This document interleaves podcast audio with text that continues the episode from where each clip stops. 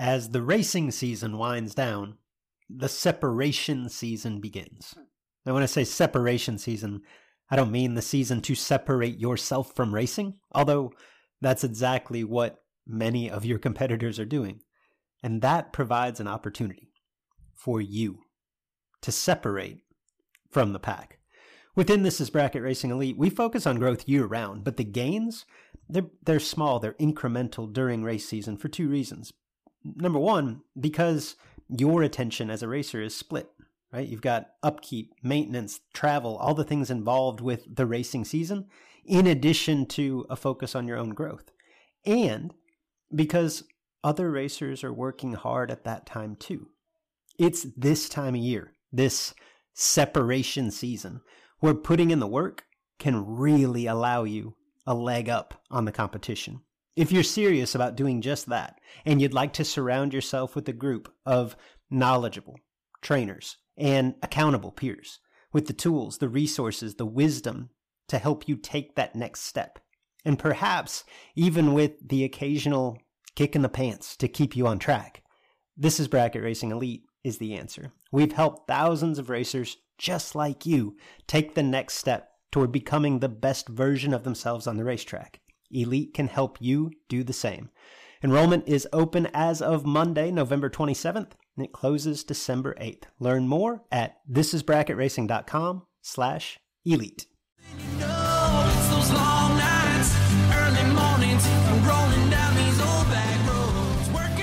Welcome back, or welcome to the Sportsman Drag Racing Podcast, where we sometimes discuss U.S. Olympic athletes, adult film stars, and sportsman drag racing. I'm joined, as always, by my co host, Big Jed Jared Pennington. Jed is coming to you live from the great state of Alabama. I'm back at home in southern Illinois. It's rainy, it's cold, it was nicer in Gulfport. Big Jed, how are you tonight? Look, I am well. I uh, hope you are. Sorry it's rainy and cold there. It's um it has been rainy and not cold here, but uh, the rain's gone. So I'm looking for a fun weekend at the racetrack. Going to do a little Thanksgiving racing at Montgomery International Dragway and uh, looking forward to Thanksgiving with the family and then spending Friday to get ready and do some Saturday, Sunday racing. So it's going to be a great weekend down here in Alabama. It's going to be awesome. Okay. Okay. Welcome to those of you watching live on the Sportsman Drag Racing Podcast Facebook page. Well, welcome as well to those of you listening via traditional means. We've got a great show on tap today. We've got some half baked ideas, admittedly, half baked, to fix sportsman drag racing. We've got some on track results. There was some turkey 20s, different spots around the country, all that and more. But first, a big announcement. Not necessarily, Jed, a big announcement in the world of sportsman drag racing, but a big announcement for us here on the Sportsman Drag Racing Podcast. Yeah, this is uh this is huge to us, Luke. Um, you know, next week's show will be episode number 350, which is uh, about 345 more than uh, we ever thought we would get to. That's 350 episodes. Not not hard to do that math. Uh, you know, we've been in this game for many, many years now and been pretty committed to it, dedicated to it, had a great time. But as they say, Luke, uh, all good things must come to an end at some point or another. And uh, you and I and the, the team that we have here at the Sportsman Drag Racing Podcast have made the decision that we're going to step away for a little bit, uh, if not permanently, at least, you know, for, for a little while. Um, these things are a blast. These, these podcasts are a good time. You have put a tremendous amount of effort into it. You have built this to what it is. You you do show notes. You get us prepared for subjects. You come up with um, with the topics that we discuss when it's non-racing season, and it has been such a good time. But these things take a lot of time out of our schedule. Uh, they are a commitment, and you know we we're at a point in our life where we need some family time back. You have a ton going on. I have a ton going on.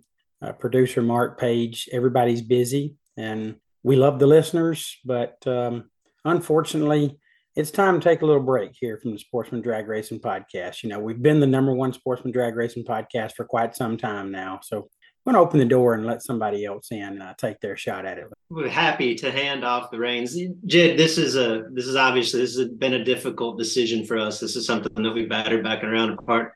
It's a difficult decision because we love this. Like I, I do truly enjoy the couple hours that we spend together here. And because in our own small way, like I don't want to overstate what we do here, but it feels like it's it's our opportunity to give back to the sport, right? And and move the needle in just a in a in a very small way in, in the lives of, of several of you that have listened, so many of you that have listened. And that's what makes it, I think, hard to to walk away. And walk away is probably overstating this a little bit, Jed. We're going to leave the door open. What we're going to to to say here is like obviously we love the platform. We do intend to host future episodes we just aren't at a point where we can commit to it on a schedule, certainly not week in and week out, right? So it doesn't mean that the Sportsman Drag Racing podcast is going away. The feed will be here. We'll probably pop in occasionally with some shows in the future to, to fill void when there's when there's something that we feel like is truly worth talking about.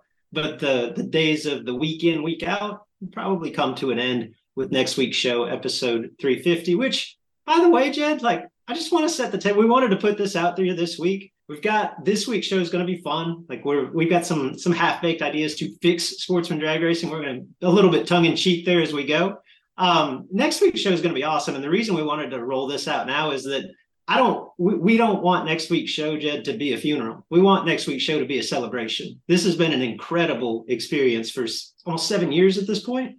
We're going to go out in style. So we want to invite all of you to join us preferably live next week. We'll, we'll release the date and time on that real, real soon. But we're going to do the annual potties. That's that's how we go out. We're going potties. We're going to have a special guest. I don't, I don't. There's a part of me that wants to keep the cat in the bag, but this is an individual that you're all very familiar with that's been instrumental in the show from day one. He's got a special announcement to make. It feels fitting that he be on for episode 350. Plus, I just I have a feeling we can't go out without playing one more round of the game that's kind of put us on the map, Big Jed, the, the game that we're probably most known for. So that's I think that's going to get mixed in next week as well. There's a lot to look forward to. One final chance to redeem myself, Luke, and uh, and try to improve my my poor record in um, Olympic athlete, sportsman drag racer, or adult film star.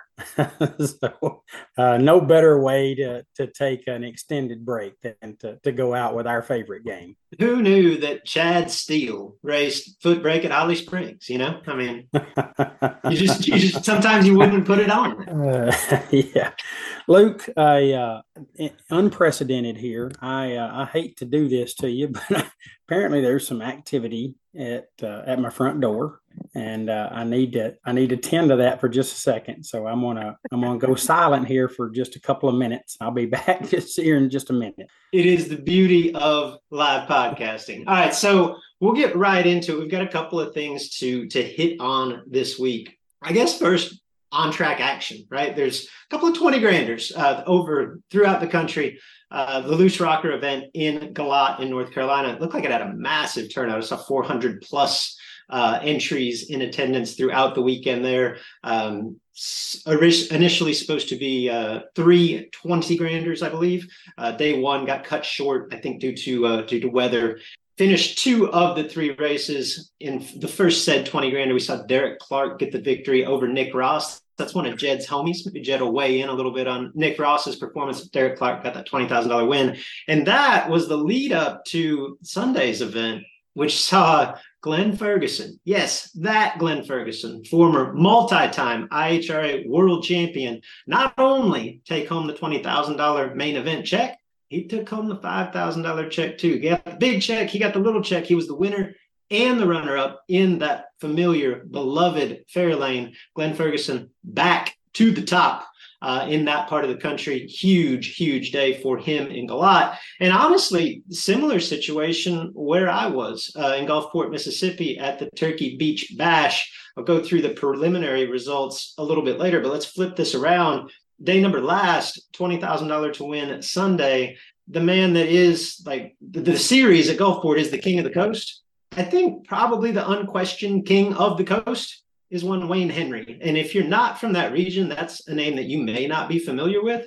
if you are from anywhere near that region, you know the name Wayne Henry. He's a three-time King of the Coast Series champion. He's actually in contention to get a fourth this season, which I believe is unprecedented in that series. Very competitive series, very competitive area. Wayne Henry, bad dude. Well, in Sunday's twenty thousand dollar to win main event, they kept dragsters and door cars completely separate throughout, and it was a buy one get one race, so everyone on the grounds was double entered. Wayne Henry took both of his dragster entries to the dragster final where he obviously eliminated one of his entries to advance then to the overall final, opposite former million dollar race winner, inaugural million dollar race winner, TJ Tracy, where Wayne Henry got that $20,000 top prize. So in the end, Wayne Henry didn't quite pull a Glenn Ferguson. He didn't run himself in the final of a 20, but the only person that beat Wayne Henry on Sunday at Gulfport Dragway was Wayne Henry. So really impressive performance from him as well. The $20,000 to win race that preceded Sunday's event was on Saturday. That was won by Gant Gatwood, another familiar name in that part of the country. The Gatwood brothers have been dominant this season. They've won Gant specifically has won just about everything that they've had in Gulfport in a car that is pretty unassuming. We I think we chuckled about this back in March when, if I'm not mistaken, Gant won the top ball 150. It's in a Camaro that from the side pictures looks like it could be a late model stock car, like it's got an off-colored front fender. It, it's a small tire car. It's not the usual suspect. And but all that thing does is go 603, and all Gant Gatwood does is let go double O. He got the twenty thousand dollar win on day two over Matt Richard. The weekend started um, in Gulfport with a three thousand dollar to win warm up race that was won by J.R. Barclay, another driver that has had tremendous success at that facility and really across the uh, that region. He got that $3,000 victory over Jesse Marceau, another standout racer uh, in the King of the Coast series in that area. So that's what stands out from Galot and from Gulfport.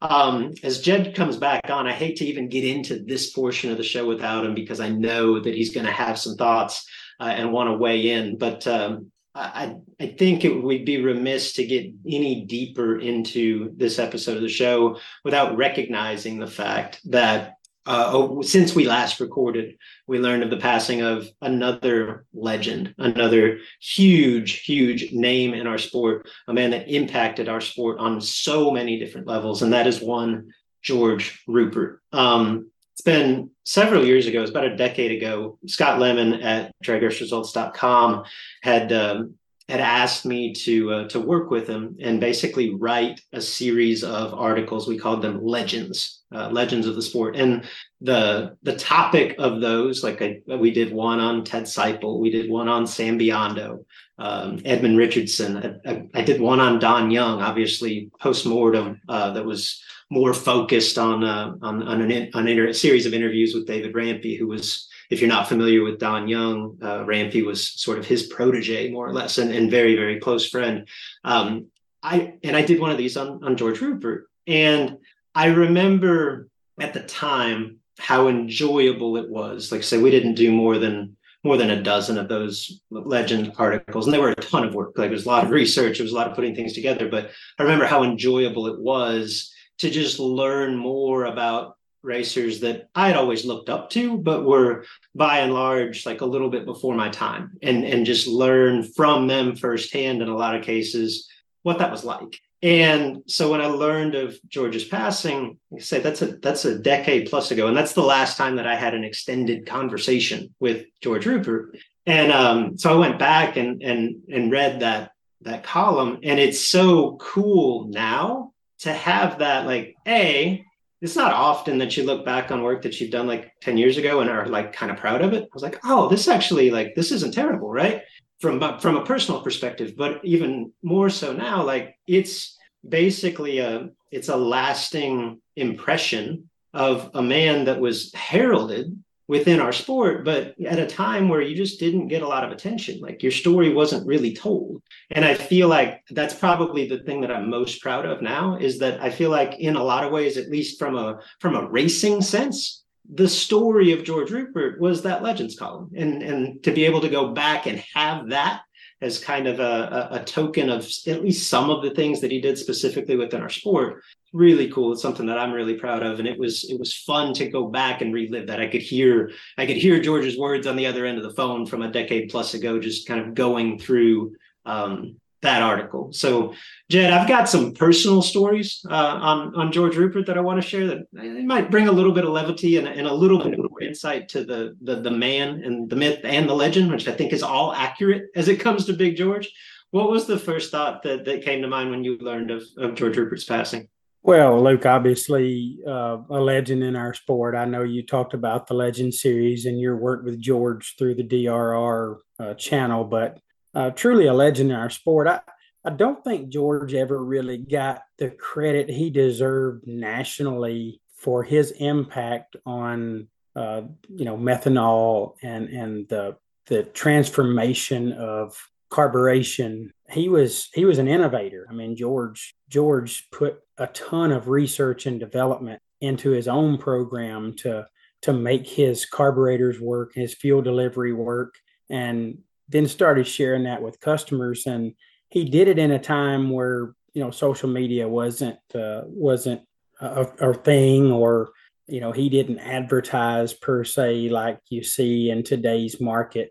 You know if george were 20 years later with his findings and his work he would have been possibly the top dog in the game. Uh, obviously he did it at uh, at a pretty ripe age when he started that that system and people people have won so much with George Rupert's uh, carburetors and and fuel setup. So the guy was he was very innovative, and I don't think ever really got that credit. But when it's all said and done, he was uh, George was a matter of fact. You know, he was he was uh, a guy that told you exactly what was on his mind. He didn't he didn't when when somebody had an issue or they needed him for something he didn't play around. George was very firm and direct and could be could be taken the wrong way at times because of his uh, because of his firm approach. But knowing george was a was loving george. He was just a, a very genuine man.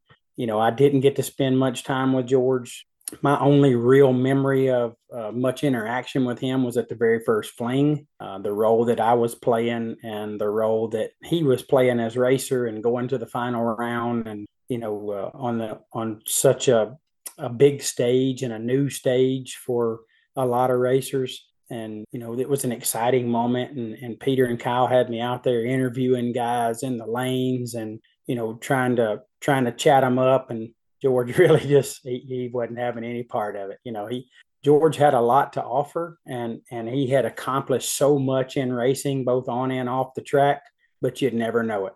He was just a very humble, genuine man that everybody loved, and literally thousands of racers sought uh, advice and and craftsmanship from him to help them become better on the racetrack. And he uh, he had such an impact on our sport, Luke. Just a true legend and and a tremendous loss for the racing community and certainly all the lives he impacted. Right. So the first time that I really remember getting to spend time with Big George was a decade prior to to this Legends column in DragRaceResults.com. And I met George through the Brothertons, the, the Brodix guys. I had raced with with Jeff and Greg Brotherton um, they're from Arkansas. I was from Texas, right? So so we we we were very familiar with each other. And I, we were at a race in St. Louis. I was probably well, as I tell the story, it's very obvious. I was not 21, 19, 20 years old, something like that. And somehow or another, I end up at dinner with Jeff and Greg Brotherton and George Rupert. And there might have been one or two other racers with us, but I remember that was the, the core group, right? And Big George decides, like, we got to go to casino and the Brothertons are in. Like, we're going to the casino. Big George wants to go gamble. We're gonna go gamble. And I'm like, guys, I don't, I don't want to throw a wet blanket over this, but like, I can't get in, right? And I, my memory of this is a little bit faded. It's been, I've slept a few times since then. I don't know how involved Big George specifically was in getting me into that casino, but he definitely played a role. I want to say Jeff and Greg probably spearheaded that, but George was definitely a part of that. And and once we were in there, he didn't want anything to do with me. He wanted he was I think it was blackjack. George had a place to be at the casino. George was 100% the reason we were there, but I was a part of that. And that's just a memory that I have that I think will always stick with me, right? And I just how how um, incredible it was to be surrounded by those guys, and especially George. Like at that time, this is a man that was larger than life. And I think, Jed, what gets lost on the current generation, I think most of us know George as the guy behind Rupert's carburetor and the mechanical genius that that he was. I don't think you, that we give him enough credit for what he actually did on the racetrack. In his heyday, George Rupert was one of, if not the baddest dudes in the country. And just I was reading back through the the column that I, I talked about earlier, and in in the process of, of writing that, I not only spoke with George, but I did interviews with a couple of guys that I knew were really close to him, specifically Tom Dauber and John LaBouse Sr. And LaBouse Sr. shared a story that, that I, I, I tried to articulate within that article, in which he talks about the first time that he met George Rupert. And they were at the what's now the World Super Pro Challenge in Stanton, Michigan. At that time, it's like 1982. It was a twenty thousand dollar to win event, which was unheard of at that time, right? And Labouche and Big George run in the semis. And the way that Labouche tells the story at that time, the, the time slip you got was just your half of the time slip. Like you just saw what you did, and they told you whether or not you won. And he said, they hand me a time slip, and I'm a 0.01 on the tree. So I'm 10 and I'm one above. And in 1982, boy, you just did not lose 10 and one above ever. And they told me I didn't win. I said, there ain't no damn way. You know, you can, you can hear Big John telling you this, right? yeah. So I just I walked I walked over to Big George's trailer. They don't know each other. Now keep in mind by the time that I'm interviewing John, they're they are thick as thieves. They were as close as as, as two racers could be, especially two guys of that ilk. So I walk right up to Big to George Rupert's trailer. I said, I don't know who you are, I need to see that time slip. There ain't no way you beat that. So George produces his side of the time slip, and George was 20 and dead on. He says, So Big John says, Well, obviously, I, I lost by a few thousandths of a second. We couldn't even comprehend that in 1982. And yeah. I'm just staring at his time slip in disbelief. And this is Big John. Big John says, and I told him, I said, Well, one of two things. Either you're the best damn racer I ever seen, or you're a cheating some bitch. I mean, just out of the blue, right? And and I don't know how they reconcile that, how they work that out. But obviously, George goes on, wins the race, and then John, you know, telling me the story 20 years later, he says, "Man, it took me a while after we started running around a little bit, and I seen a little bit more, but I became convinced, and I'm still convinced to this day He's the best damn racer I ever seen on the bottom. This is in a time before delay boxes came out. Yeah. And this is something that Big John stuck to, you know, five, ten years ago, watching guys like you, Jed, watching guys like what would become Nick Hastings. I think John would tell you to this day the most natural talent he ever saw off the bottom ball belonged to George Rupert. And coming from a man like John LaBouse Sr., that means something to me. Yeah, it definitely adds uh, a lot of credibility to the statement when uh, John LaBouse Sr. says that he uh, he don't run around blowing smoke up people's skirt. Uh, but you know that's uh, that's a very true statement. George was a tremendous talent on the racetrack, and you know obviously did his damage, Luke, uh, pre-internet and uh, social media and all those things. You know, if if George again were 30 years later for sure in racing he he would be one of the guys we talk about on a regular basis here on the show so um, a tremendous loss again, a, a, a, an unbelievable talent and such a such a impactful guy in racing. Uh, what what he did with alcohol carburetors and and changing racing really. I mean, you know, he was I don't know who the first alcohol carburetor was, but they couldn't have been far in front of George if they were in front of him. He was very early in that game. and Somebody that uh, that basically helped change racing forever. Yeah, and it, and just from the mechanical side, like in a time long before we had any of the tools that we had today, like George introduced a lot of the things like we just I'll just steal from him like we we focus on within this is bracket racing elite and from a from a vehicle consistency standpoint like try to pick apart your time slip, right? Like where is where is the variance coming from, right? It, in terms of incrementally, is it in the first 60 foot? Well, that's probably traction related. Is it between 60 foot and 330? Well, what happens between 60 and 330? The converter locks up and it shifts. So if you're seeing inconsistencies there, like maybe you're not operating in the optimal RPM range. And if it's further down track, it's something fuel related. Like that's that's all pretty common stuff that we just kind of just speak verbatim at this point. Those ideas didn't come from anybody in this generation. My understanding is that concept generated with one dude, and that's George Rupert, right? Like, I mean, he contributed so much to the sport along the way. Like, it's um, it's a it's it's a sad day for our sport to see him go, but also a, an opportunity to celebrate what he brought to all of us, strictly from an on-track competition standpoint. So, George Rupert, definitely, uh, man, that'll be missed. No doubt, Luke. Thoughts and prayers to to his family and uh, God knows how many lives that that he's impacted. Uh, just a guy that really left his mark uh, on on earth and on racing. With that as the background, I don't know that sportsman drag racing is necessarily broke, Big Jed, but we're here today to fix it. Now, the way that just a little peek behind the curtain now, the way that we typically operate here on the Sportsman Drag Racing podcast, and you probably gather this from just listening, I am very much like I can't, I just don't operate well without preparation.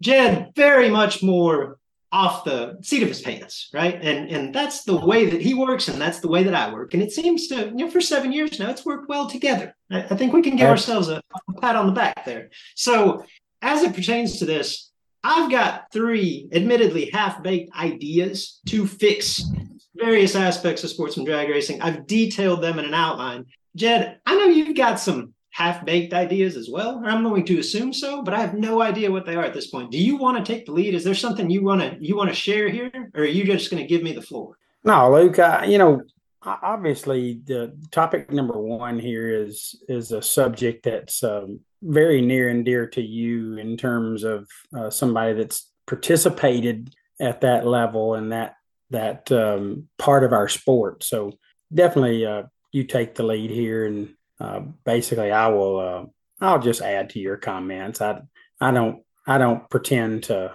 to know how to how to fix topic number one. Fair enough. Well, what I want to focus on is NHRA national event competition from a sportsman standpoint. Because I think it's fair to say, I think just about everyone would agree that over the course of the last mm, two, three decades, some of the prestige, if nothing else, has been lost in from a national event competition. And, and I'm here to fix it, Big Jed. I know that Josh Peterson, Glen Cromwell, they're probably regular subscribers. They might be watching along live. So I hope they're taking notes, right? I got the answers, Big Jed. Some of the prestige has been lost, at least in my opinion, in in national event competition for a variety of reasons. Uh, the pay, the payout is is awful, right? Like at least at the top. And we could go into a number of reasons why or how much that has changed. Like just for a glimpse, when I I won my first national event not that long ago, 2008, I think, Atlanta Dragway. It was worth almost twenty thousand dollars by the time it was said and done. Like it was a pretty significant hit to win that. Um, my wife won the Winter Nationals this year. All the money still hasn't come in. That was in March. If and when it does, it might be worth sixty five hundred dollars right? Like the the per, the pay has gone down significantly, and obviously we all know it costs a lot more to go racing in 2023 than it did in 2008. None of that's here or there. That's not necessarily the the the vesting point for this, but the fact that the pay is so poor for the investment, both in terms of time and money, it keeps away too many of the quote unquote best racers, right? Like Dan Fletcher can no longer justify touring the country to race for $6500 to win. And he's not the only one. There's there's many more racers that if they are attending national events it's on a much more limited schedule than it once was. And there are countless racers who at one time jed like when i started running super comp winning say a super comp race or certainly winning the super comp national championship was about the most prestigious thing you could do owning a dragster now, the vast majority of the quote unquote best racers don't mess with the NHRA racing at all. Like it just doesn't justify it. I can go race for fifty thousand dollars, right? And that it's so segmented where it's still a big deal to win on any level. It's still a big deal to win a national championship, win a national event. It's just not quite the same when you're not knocking off Kevin Brannon and Nick Folk and Austin Williams is still there, but you know, on down the line, right? Like it, it's just not the, quite the level of name recognition that it once was. So you've got that. Plus the fact that fields are, are limited at the national event level. Maybe this is a good thing in terms of prestige that it it takes some doing to actually enter a national event. But when you combine that with what I just said about the the uh, not necessarily the talent level being diminished across the board, but certainly the name recognition being diminished across the board, it's just not the same field that it once was. Sportsman racers still at national events are at least at times when push comes to shove second class citizens. We've all accepted that. Like we're not the show the pro show but obviously we get we get moved around. And it is a huge time and money commitment to go to these events for you know three four days all the way across the board. So those are the problems. Those are the problems facing nhra national events from a sportsman perspective at this time. And i'll admit like the initial instinct and maybe the answer is like privatization like competition in this. Like maybe if nhra wasn't the only show in town there would be better options or it would force nhra to step up the game a little bit. But honestly jed like i don't i don't know that we ultimately need that. I'm not sure that we even want that. Not yet. I think there's still a place for the nhra format but the national event model it hasn't changed in four decades plus and i think at this point it can be improved. Well i, I definitely agree with that luke. You know it's it has it has some level of stale to it um, for the way that it's been done for literally decades. And, you know, a thought that I had, and this may sound crazy because I don't live that world, but your your 90 classes to me seem like they need to to be changed. And I am not sure if if NHRA is uh, is trying to limit mile per hour or, or uh, some of the the safety concerns with going much much faster. But you know the the 890 today is so much different than the 890 30 years ago these cars will go these cars will go i guess most super comp cars are run what high sixes? A lot of them are yeah. Um so you know to me that that needs to be forget about 90 if if you don't want to go to 790 go to go to 820 830 i think something needs to change there to to break it up for for the racers that have continued to support it. And I think for possibly new blood, I, I think that, you know, they would help themselves generate some interest with a change in indexes for the 90 categories. And I know that's really not where you were headed with your with your thoughts, but just one of the things that I've been thinking about that I think could uh, could help the sport. And you know, you never really know who you're to who you're to get involved with a with a move like that if you get any new blood involved. But I definitely think that it um, it opens up the playing field a little bit to where somebody don't have decades of data and and uh, information to go out there and try to go dead 90 um, change that index and you know your car might the more wide open it is the more it might respond differently to weather changes and those types of things. So I think that would generate some excitement in the sport if they, you know, gen- conventional wisdom says it needs to go 798, 99, 90, and everything bump up a second because you've got some 1090 cars out there capable of going, you know, 850. So uh, some of those cars are crazy fast. So I think that um, I think that would be a, a really good thing for the NHRA to put some serious consideration in. I'm not adverse to that, Jed. I don't and and, and at this point you're right. Like i don't if you moved it a whole second across the board like i don't think you're necessarily um disqualifying any significant percentage of the field. Like there's i would guarantee it's less than 5% of super comp cars that can't go 790 right? And super gas is probably a little bit bigger percentage. Like there are more kind of nine second ish super gas cars. But if you made Super Street into 990 and and made it the national class that it's probably deserved to be for three decades, then those cars that weren't capable of bumping up to 890 could fall back to 990. Like I'm not against any of that. I don't know that it necessarily fixes much of anything. And it's and for the purpose of of today's discussion, at least what I've got in mind, Jed, it's way too inside the box. I'm I'm I'll get into some of my fixes as we go along here. This is going to end up being a long episode my fixes are out there. Like I'm gonna, I'm gonna, I'm glad that we're closing, nearing the end of our of our podcast reign because I'm gonna get some feedback on this. They're like, dude, what the hell are you? What are you smoking, my man? This one's a little bit more in the box, but here's my fix for national event competition. for what if for each national event, Jed, every national event across the board, the initial eliminations actually take place at a regularly scheduled, already on the schedule Lucas Oil Series divisional event preceding the national event. For example, let's say that the the Brainerd Minnesota divisional event it precedes their national event by about six weeks, right? So to run both, with the exception of the the racers that are in the, the Minneapolis area, to run both that means it's two trips to Brainerd, which with the exception of the locals, like Brainerd ain't close to nothing. Nobody wants to make two trips to Brainerd. Everybody'd love to race at Brainerd twice. Nobody wants to drive there, twice, right? Especially in a day and age where diesel fuel is four plus dollars a gallon. So most of the racers who would be at the national event, they're there at the points meet anyhow. On day one of the divisional, or or add one day to the divisional and run the national event down to say eight cars. You make it down to eight cars or less, and guess what? You advance to the the national event. Like you're part of the show come to the, the Lucas Oil Nationals at Brainerd. This solves several problems in my mind. It saves the other 60 plus racers in each class another trip to Brainerd and another weekend of their lives that they could go do something else.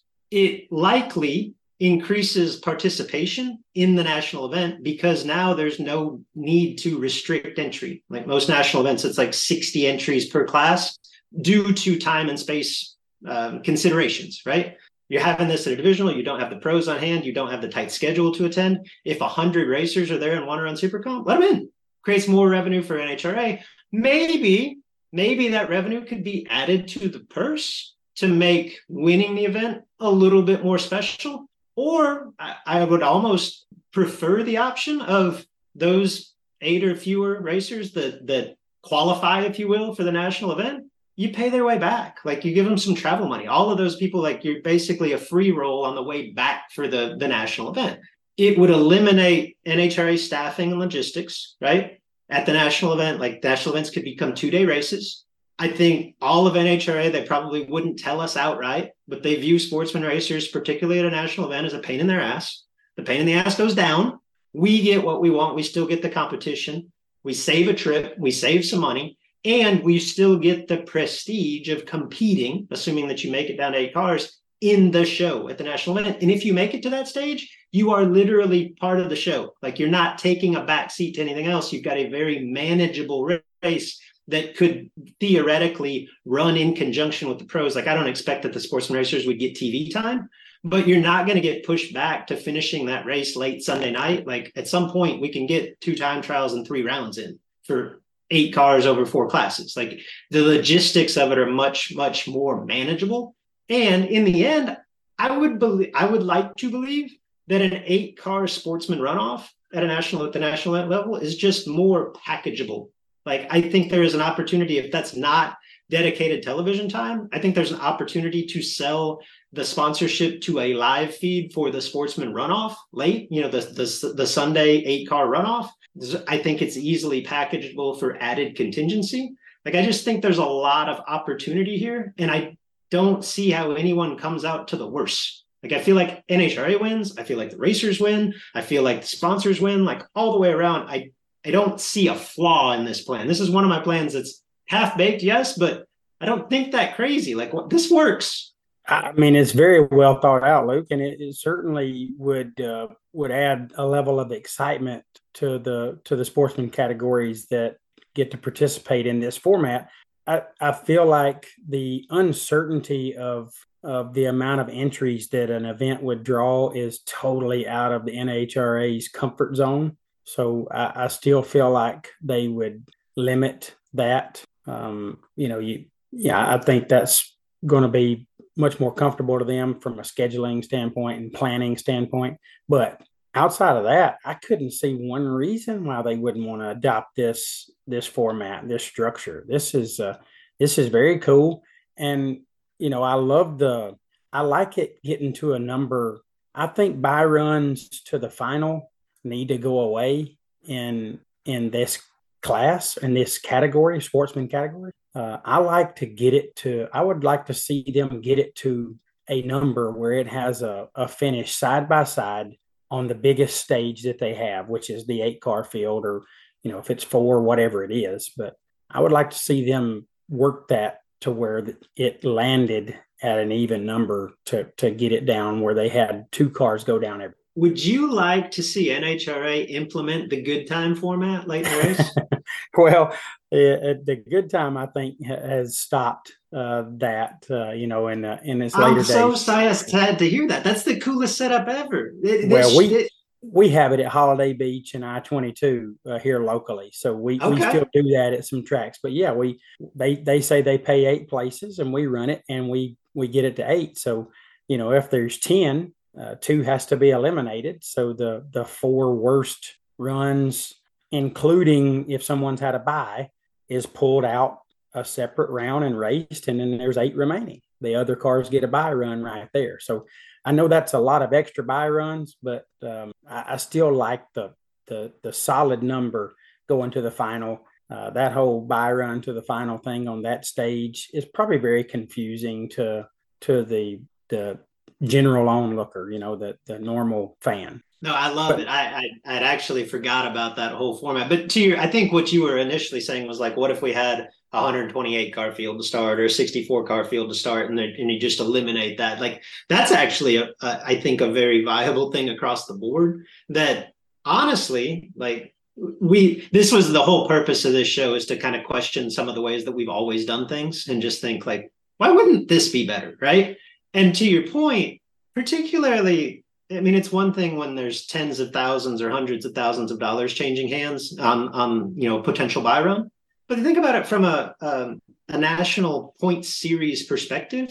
Like that's not it's not necessarily apples to apples across the board, right? If you just eliminated bye runs, eliminated the the happenstance, the circumstance, the granted, like there is some skill involved in in getting bye runs in the current format, but it's not like a bracket race where it's just the best reaction time, right? Like it's the best run from round one, or it's how you position yourself on the ladder. Would it not be more fair when you're talking a nationwide series to say nobody gets byes or there's one bye run first round? You know what I mean? Like bye runs are just not commonplace, and they they would never then decide a, a national champion. Like I think there's some, I think there's something there. Yeah, or you know maybe maybe the first round is where you get multiple byes to yeah. to level your field just right off the bat. And then from there every run it, you know you've got to earn it from there on out. And so I, they might could uh, might could generate some excitement with that but uh, I think it it would definitely end in an exciting way each time if you if you leveled that field early in the race. Yeah, and just to like again, we're we're bringing in some Alabama math here but I, I realize is sometimes over the head of, of, of somebody that may be listening and it's a foreign concept. But what Jed is articulating and, and what at least in areas was was and, and may still be commonplace. Let's say that NHRA said, look, every super comp race, and we'll just use super comp for example, in round two, we're gonna have 64 cars. So if 66 cars show up for round one, like the last time trial, however you're gonna determine it, like the worst four reaction times, they have to race each other. And the other, what's my math there? 62 have bye runs for first round. We're, we're going to eliminate two cars. We're going to get to 64, you know, and however that falls. And that way there's no bye runs rest race. Um, I do think like from a, from a points earning perspective, like the amount of bye runs that you receive over the course of a year should not necessarily dictate the national championship. And I'm sure at times it can and does, and you could eliminate that. And I think it'd be more fair to everybody. All right my half baked idea number two, Big Jed, and we're gonna we're gonna get a little bit further out each each time we go here. Yeah, well, Luke, no, this Luke, this is the, real quick. You just start counting points from a second round win. That's that's where points would start. And second oh yeah, more better. Your field would be leveled. You don't. Nobody yeah. gets an advantage by racing. Matter of fact, if you don't qualify well and it forces you to run round one, then you've got to earn your way to the to the points earning rounds. So yeah, I think basically that's, like that's the way to qualify. Yeah, yeah, I love it. I love it. Okay, so this one's a little bit out there. Follow me. I think I got something. It's half baked. What is the biggest problem facing the future of our sport? Like, I think we're in agreement on this. It's it's cost it, it's cost prohibitive for new blood, right? It, the the days. Not to say that you can't necessarily get started in the way that we got started, Big Jed, but my first race car cost eighteen hundred dollars and I had an opportunity to win. Yeah, I was the thing holding it back from the first time that I went to the racetrack. Like it legitimately fell into two categories. where it was just about as competitive as anything. And while that's still true on some level today, like you're not gonna roll into a fifty thousand dollar event with your five thousand dollar race car and truly be competitive. Like it's just the the whole idea behind bracket racing was to make it to where the cubic dollar did not have a significant advantage. And as technology has increased, I think we've admittedly gotten away from that. Like, not to say that you cannot win with the the less least expensive car on the grounds, but it's a whole lot easier to win with one of the more expensive cars on the ground. Would you agree? Absolutely. You know, obviously our sport's getting faster and faster and faster, and that costs a lot of money to do. And people are doing it for a reason, not because they get the thrill of going fast. You know, that, that is advantageous in our game. Right. So here's my out of the box solution, Big Jed. You just said it. The biggest variable in cost is power and or speed and, and i think we can all agree it's generally seen as an advantage to be the faster car so how can we offset how can we create an offsetting advantage for slower cars? And again, like this is pretty half baked. I think this probably has to somehow be based on mile per hour more so than ET, just because we can manipulate ET with throttle stops or timing or what have you and still run big speed. Ultimately, that's the advantage that we think we have at the finish line is running big speed.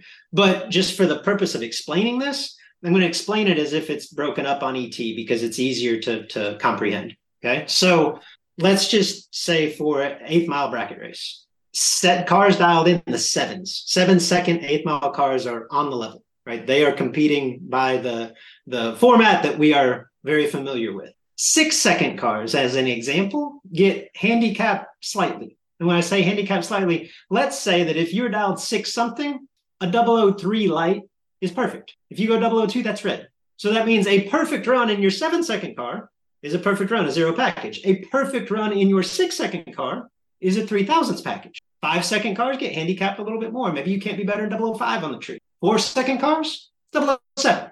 You you'd have to do some research here and run the numbers, but I'm fairly confident in saying that like the average package for a four second car is smaller than the average package for a seven second entry. You could I'm, I'm picking arbitrary numbers for this, but you could do a little bit of research, you could find the difference in those class averages and implement them as essentially a handicap. The goal here is to make it so that the 430 dragster legitimately has no advantage over the 770 door car, done analytically and then implemented practically. That's pretty outside the box, Big Jed. If I tell you, hey, this your one hundred thousand dollar race car, the best you can do is lay down seven total, and in my my clunker, I can still be perfect there's going to be some pushback on that. What's your initial reaction? Uh, my initial reaction is that is outside the box. I mean, that's some serious think tank. I mean, that that that time on the toilet, Luke, must have been a long sit. Uh, that's that takes a while were, to think out.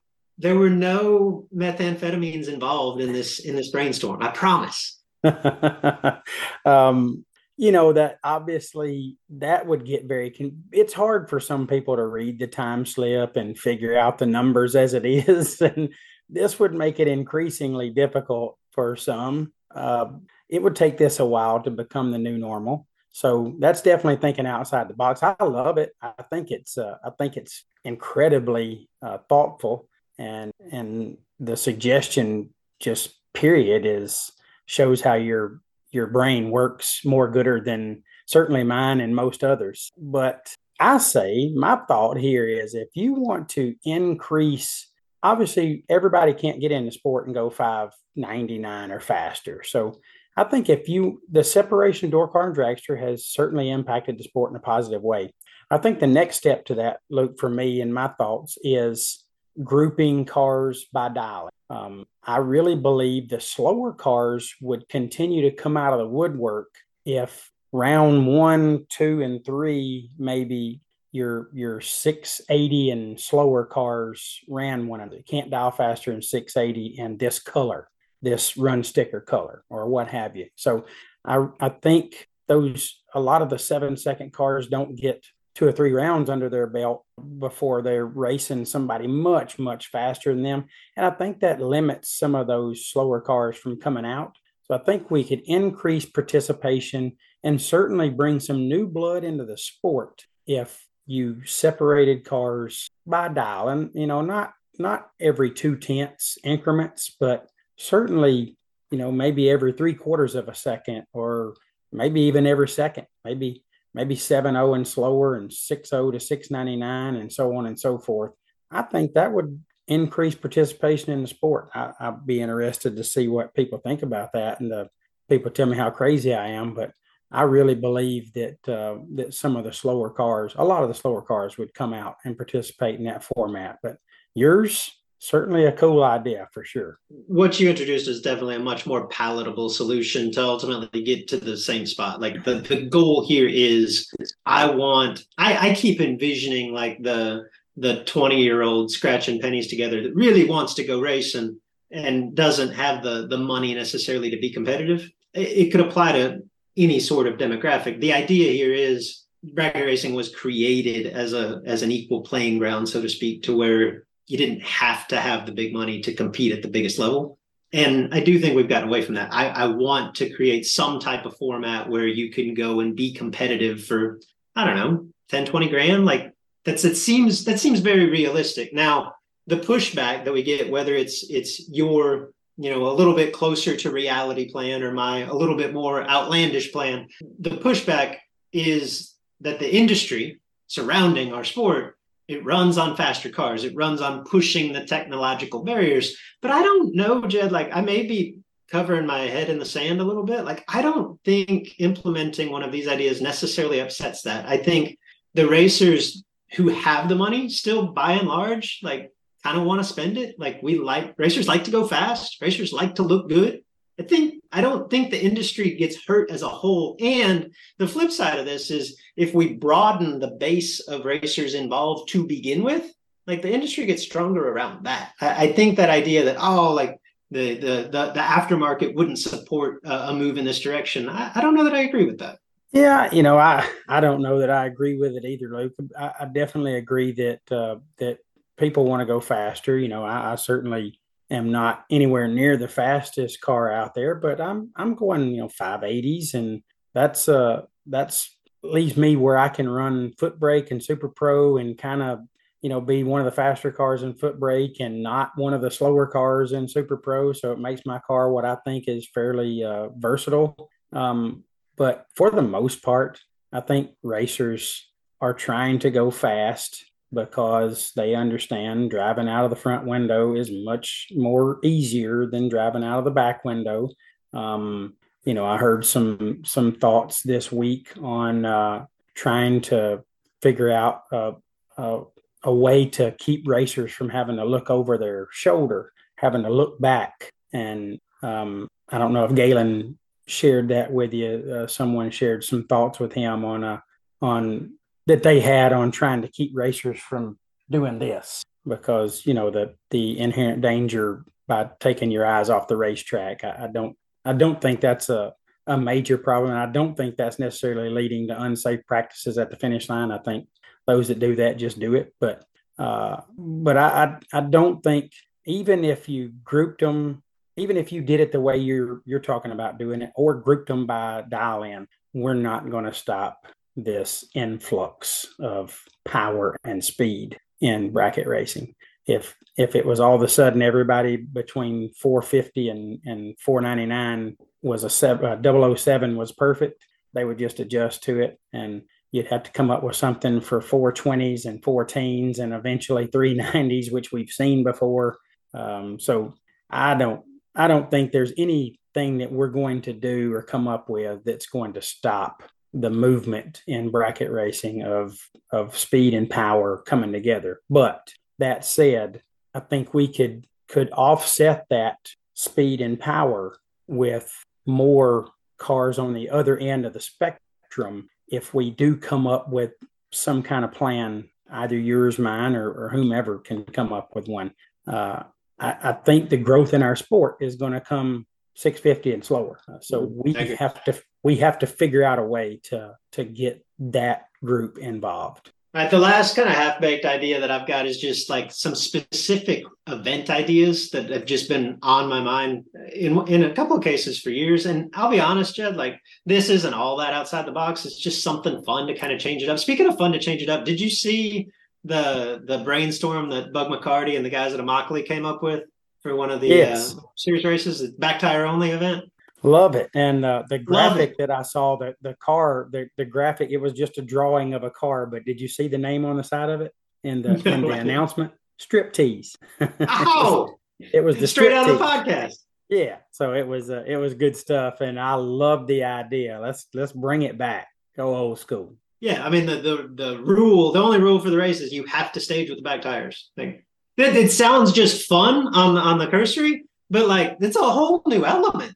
Like you better believe I don't have any idea where to start with the delay box. Like obviously you're going to need less. How much less? Our reaction time is going to be as consistent as we're used to seeing. Like everything's different. It's cool. I I think there's an equation there, Luke. I, I I meant to try to run some numbers just to see where I would start my box, but if you got a if you take the circumference of your tire and you figure out what your delay is at that circumference, your your car is moving ever so many you know inches per thousandth. There's an equation there to get to a, a, a decent guess. Anyway, now I know Sure. it's probably not exact, but I think uh, I think people could get themselves pretty close. But staging with the back tires, uh, that's a that's an awesome idea. Obviously, the speeds are going to the ETs are going to be a lot different.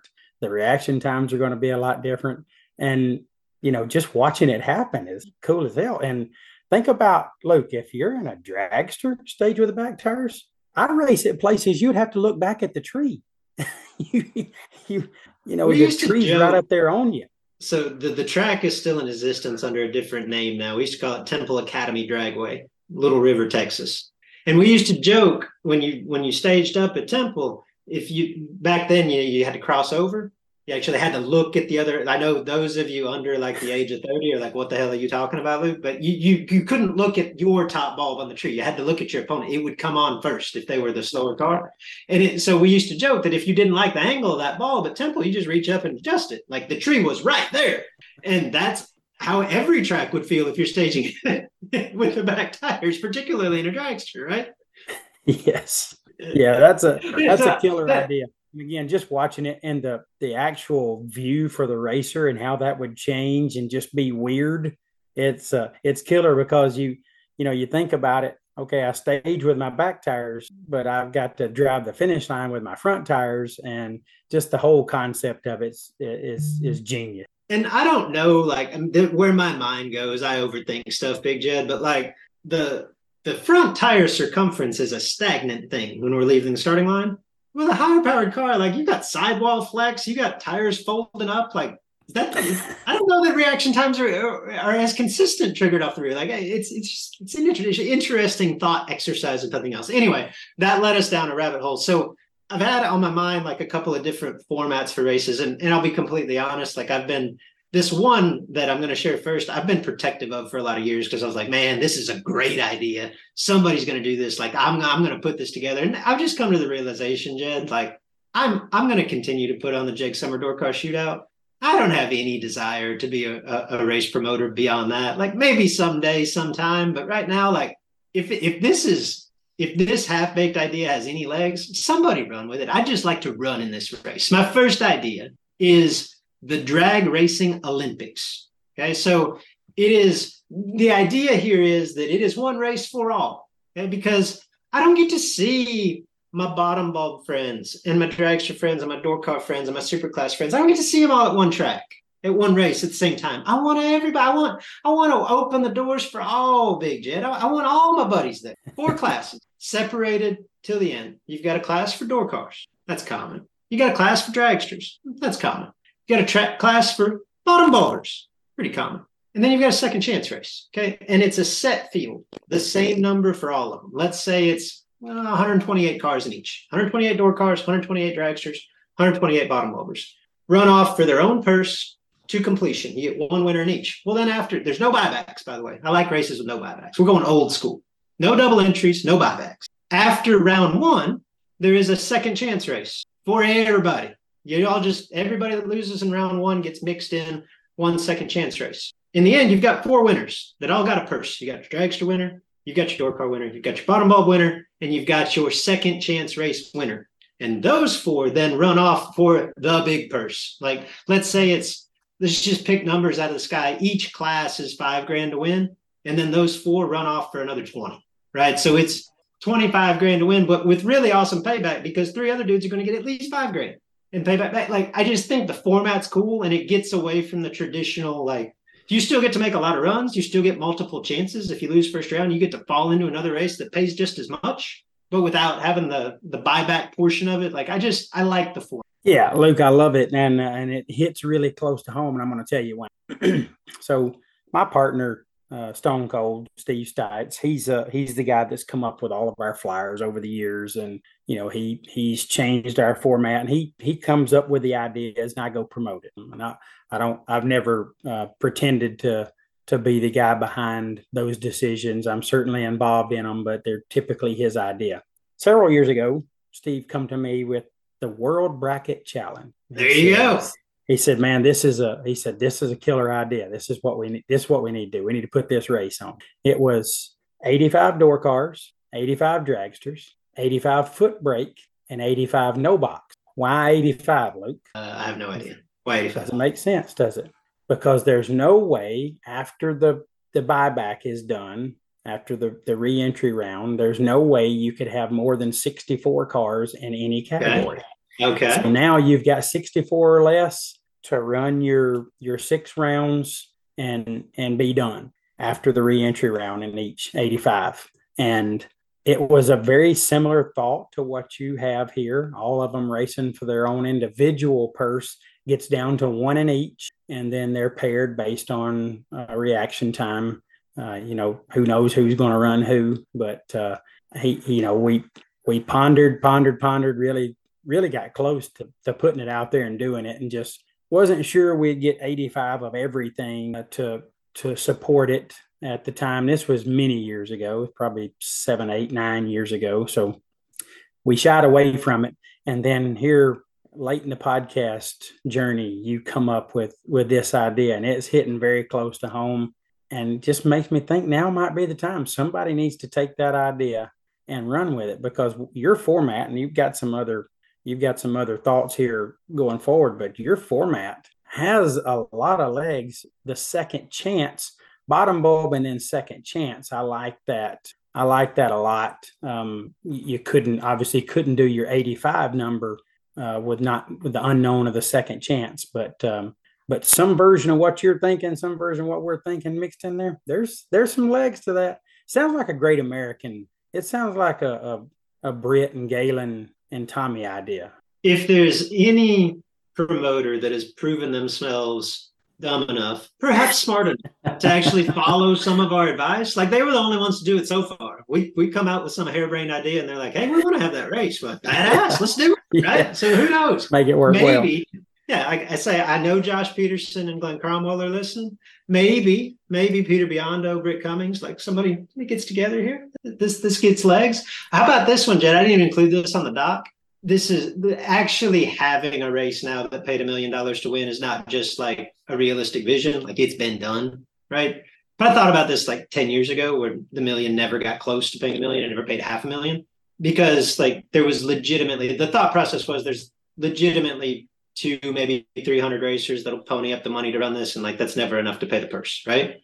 So my thought was always, what if the, the million, so to speak, was like a week long event, which it essentially is a week long event. But what if all the lead up events were simply, you had like five or six days of multiple satellite events that you didn't really make any money. You just earned your way into the million, right? Like maybe you could enter the million if you wanted to, but it's like 10 grand right? And it's a 128 car field, but all of the spots are won throughout the week in satellite races that basically add up to the $10,000 entry fee or multiple, like it's a 150 car field and the last eight remaining cars get an entry into the million or whatever the case may be. You race all week for the chance to be in the show and simply making it to Sunday in the show is a big deal. And then you package that in this in this day and age of of live feeds and and and attention like simply being a part of the field would be incredible. And then you're racing for a legit million bucks. Like I, the day for that to actually pull that together is probably past because like it's kind of happened.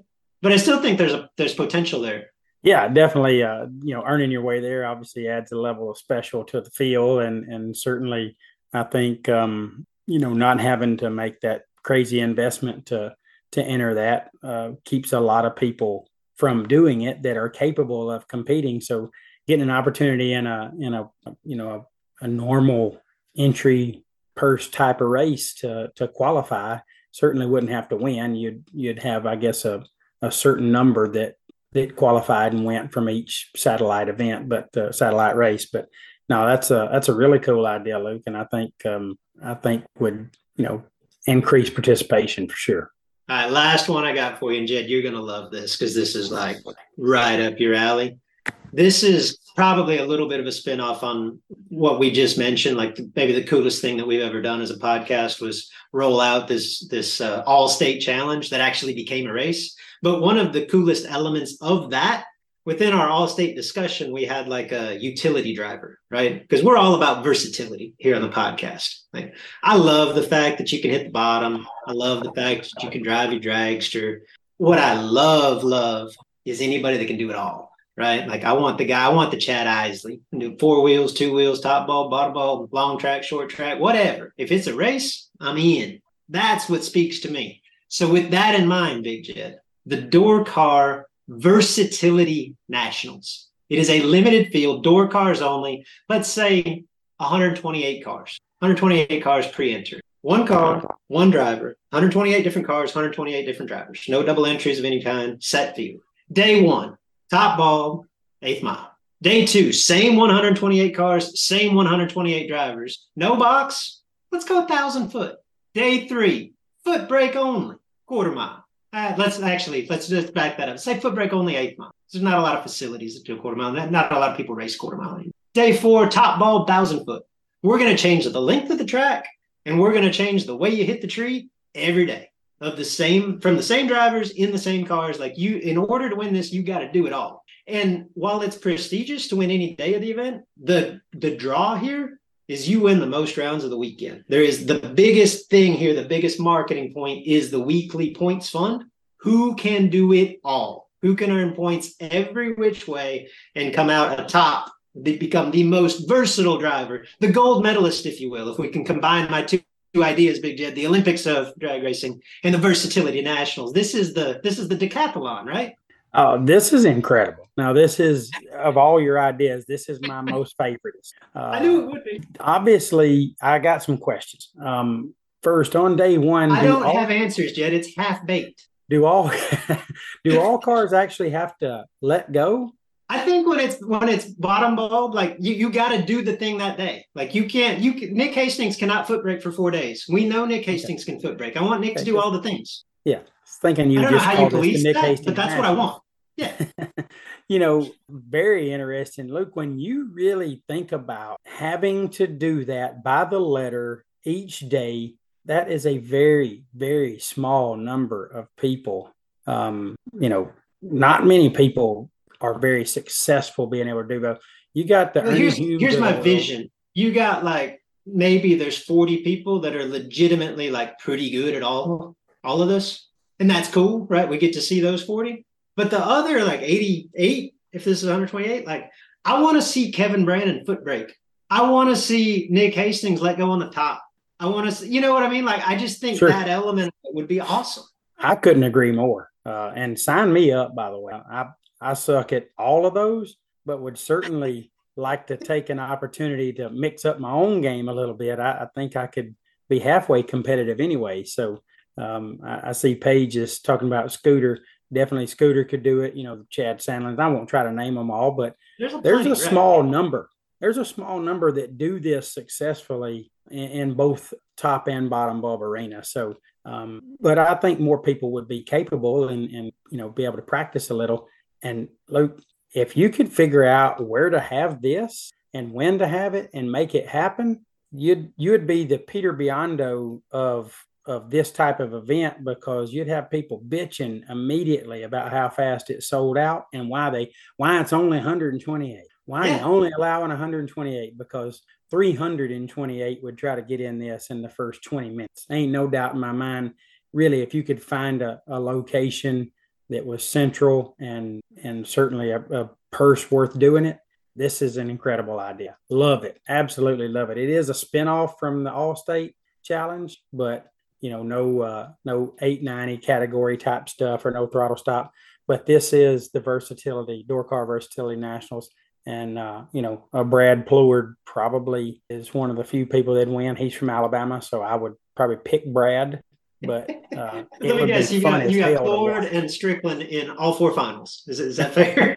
yeah, yeah. we, I don't know if we get Strickland there, but uh, you know, we'd tell him we'd run him through tech and give him some kind of sticker or something. We we might talk him into it, but you know, he's kind of fixed on that NHRA stuff. But this uh this would be a blast. This is one hell of an idea, and I'd love to watch it and participate in. It. But that's the thing. Like I, I want this to happen so that I can play. Not that I'm I'm with you. Like I'm not particularly good at any of it, but I'd love to play on this. So somebody take this idea and run with it. Some yeah, iteration. Yeah. You could also you could flip it similar to the way that they actually structured the the utility race at the at the uh, all state runoff. Like I think this is actually like verbatim the way that we laid it out. But they basically got all of the drivers in the lanes for round one. And I don't remember how they did it, but it was somehow randomized. Like, okay, this round we are going to use the delay box, and uh, here's the coin we're going to flip. We're going quarter mile. And the next round, that you know, you'd have your winners. And the next round, they'd come up and be like, okay, uh, this round we're going to flip the coin. Okay, you guys got to take the boxes out, and we're going to half track. And it just changed every round. And yeah. it was awesome. Now, the winner that was zero surprise, right? It was Hastings, wasn't it? You know, I don't remember. I know he was in the final. I think it was Hastings and Siegel in the final, which shocker to no one. Yeah. But yeah, again, to the point, like Nick was, he's not cheating, but like he was, he was foot braking every round. He didn't do anything different. I want you to have to change every time you stage. Yeah. Yeah, I, I think you're right about him and Siegel. But my, my dog Siegel, I should have remembered that one for sure. But uh, uh, very interesting idea. Some great thoughts. Uh, a half baked, of course, to to fix uh, sportsman drag racing, bracket racing, bring in new blood, certainly um, uh, increase participation and excitement on the NHRA tour. Uh, I love the idea about getting the events closer together. Your point about having to to go somewhere remote and then come back in six weeks it seems like somebody at NHRA would have already figured that out and said we can help and this is how we can do it. Somebody needs to be listening to what you presented here tonight. And then you know like the like we have the wally luke we need to have the bogacki. There needs to be when when you when your ideas fix sportsman racing we need to come up with the bogacki put a trophy out there. You know somebody one of the loyal listeners has to come up like with a way to because we're all about getting the the credit that we may or may not deserve. Like we've contributed a lot to our sport. Johnny Bracket Racer came from us, right? And that, that's the, not not Johnny Ezel is not the fruit of our loins, but the name that that started here, right? And there's been several contributions to the sport along the way that uh, someone needs to compile this for episode 350, right? For episode last in the current iteration. And if, if we could take a shot at some of the things that we've impacted, the little things like there's there's a lot that's generated from this show. I hope that something's taken from this show because basically everything that we just rolled out, like I'd love to be a part of as a racer. So somebody, somebody with more stones than I and more ambition than I, go do this. Cool. It would definitely be a blast, and I agree. Yeah, we, we I'd love to see a little snapshot of some of the things that that we've talked about and influenced in the sport that we love so much, and uh, certainly making next week already feel a little emotional for us. Uh, you know, number 350 being uh, our not necessarily our last one guaranteed, but certainly you know it'll it'll take special circumstances and situations to to get us back out uh, on the podcast and and do a show going forward. So um, yeah, I mean, you know, like Hunter Patton, Scotty Richardson breaking the internet. You know, I mean, something like that. They'd probably get us to talking again, like things like that. You know, that's just fun. We'd weigh in on. Everybody's talking about like, eh, yeah, that might get us out of retirement, but it's not. That's a great point. That's a yeah. great point. Looking forward to it. That wraps up number 349, Luke. Uh, some good stuff. Uh, definitely again, thoughts and prayers to the Rupert family and the, the, the literally thousands, tens of thousands of people he's impacted. Like to say a very special happy birthday to Daryl Hamlin Sr., a guy that we love, Miss Paige's father in law. Awesome dude, Scooter's dad, just a, a guy that really loves this sport and lives for it and loves uh, beautiful hot rods, particularly Chevy too. So happy birthday, Daryl. We uh, we love you, man, and hope you had a wonderful day. And um, certainly appreciate you listeners. Again, if you're watching tonight, uh, we thank you for tuning in. Hope you enjoyed the show. We had a pretty good crowd, Luke. I guess word got out that the podcast is coming to an end, and some people felt like they needed to catch one of the last couple of lives. Uh, we had a we had a good number to yeah we had a good number now. I think word spreading quickly, and you know we're gonna we're gonna definitely uh, probably blow it out next week. Blow it out because next week's going to be a lot of fun as well. But uh, if you're just listening to this on Friday, you didn't get to watch, thank you. And again, as I always say, if you're doing both, find yourself a, a better hobby or go cook dinner for the family or something because you need need something to do. Luke, um, if if anybody has anything they want to say here towards the end of the podcast here the next week, uh, they can do that at the Sportsman Drag Racing Podcast Facebook page. I don't really know how this works. I don't know if that stays up and we we just throw topics out there from time to time, uh, keep our page, but I guess that'll stay live. And if uh, if you got something to yeah, say, I don't see any reason. We keep the Facebook page. We'll keep the feed, right? So these past episodes will always have a home and archive. Like you'll be able to find them. So nothing's going to change significantly. We just won't have a new show each and every week. Um, yeah, and to that end, like I'm going to need some help from the loyal listeners. Like I, I do not have the time nor the energy to to to go back through the archives. I think we probably started doing shouts around episode 50.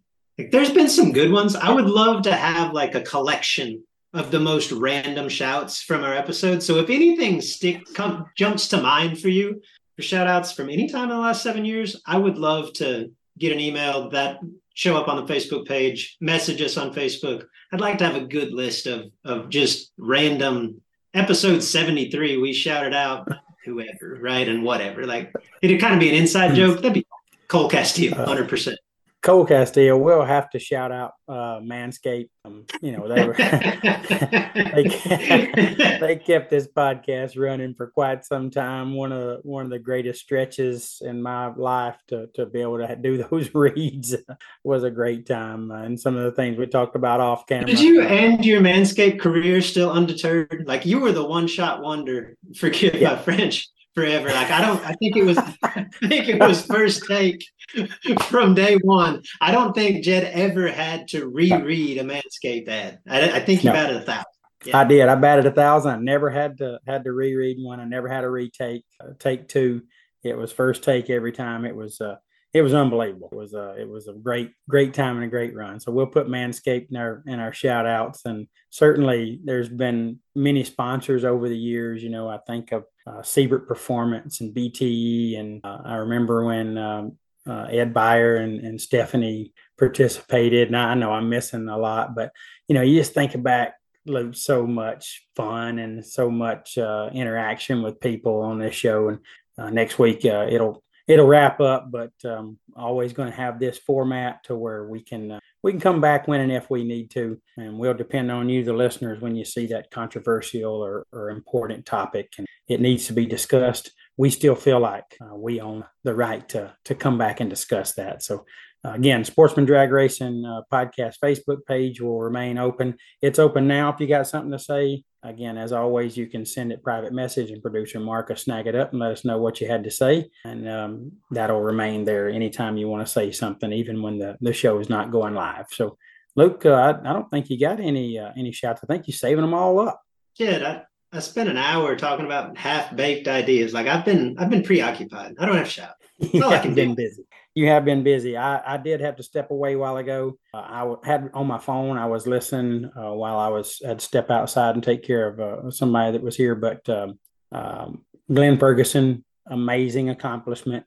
Wayne Henry, amazing accomplishment. Uh, congratulations again to to you guys. My dog Nick Ross, I don't want to leave anybody out, but Nick's my dog, very close to him. That that event had a massive number of in, in uh, entries. Luke, I don't know if y'all talked about that or you talked about it. I didn't remember hearing that. 400 plus, yeah. Yeah, so I think it got up in the 460 range. Unbelievable crowd for Anthony Walton and Loose Rocker, and you know they they were dealt significant challenges with weather and, and oil downs and all those things. So you know, at the end of the day, they got it all done and did have to split that first day, but got those 20K winners. So job well done to them. Nick was just there for Friday and Saturday, was having fears that it was going to run him into Sunday. It did run him into Sunday. and then he made the best of it. He, he did the only thing he could do to make it pay off and went to the final. So, way to go, Nick Ross. You're my dog. Congratulations, front row posse team, bad guys. He's a member, and uh, and we gotta give him a lot of love here as we as we exit. So Luke and I again are active on the Twitter. Uh, listeners, if you'd like to tweet on the X, Luke is at Luke Bogacki, B O G A C K I. I am at JP11X. That wraps us up for this week. One more to go, number 350 next week, and we'll close the door for at least a while on the Sportsman Drag Racing podcast. Thank you, loyal listeners. Thank you, loyal watchers. Thank you to everybody that interacts with us. We appreciate it. And we can't wait to talk to you again real soon.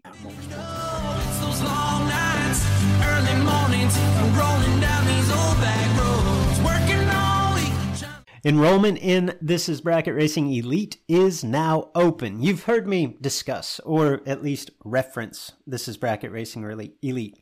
It is the premier offering of our website, thisisbracketracing.com. Elite is a membership community designed specifically to help you get from where you are today as a racer to who you want to be as a racer led by knowledgeable professionals. Justin Lamb and myself are longtime instructors, and we bring in a host of guests, racers that you know, racers that you respect, led by knowledgeable instructors and surrounded by supportive peers that are ultimately striving for the same goal in their own unique way. The truth is, at each event, there are a hundred plus entries, there's one winner. At the end of each season, there's one champion that feeling, not so much the money, not so much the trophy, that feeling of achievement, that sense of accomplishment, that tip of the cap from your peers. That's why we do this. You can dream of that feeling all you want, or you can take action, take steps toward becoming that racer. If you're ready to take the first step, this is Bracket Racing Elite is for you. Enrollment is open now for a limited time. Learn more at thisisbracketracing.com slash elite before we close the doors again on December the 8th.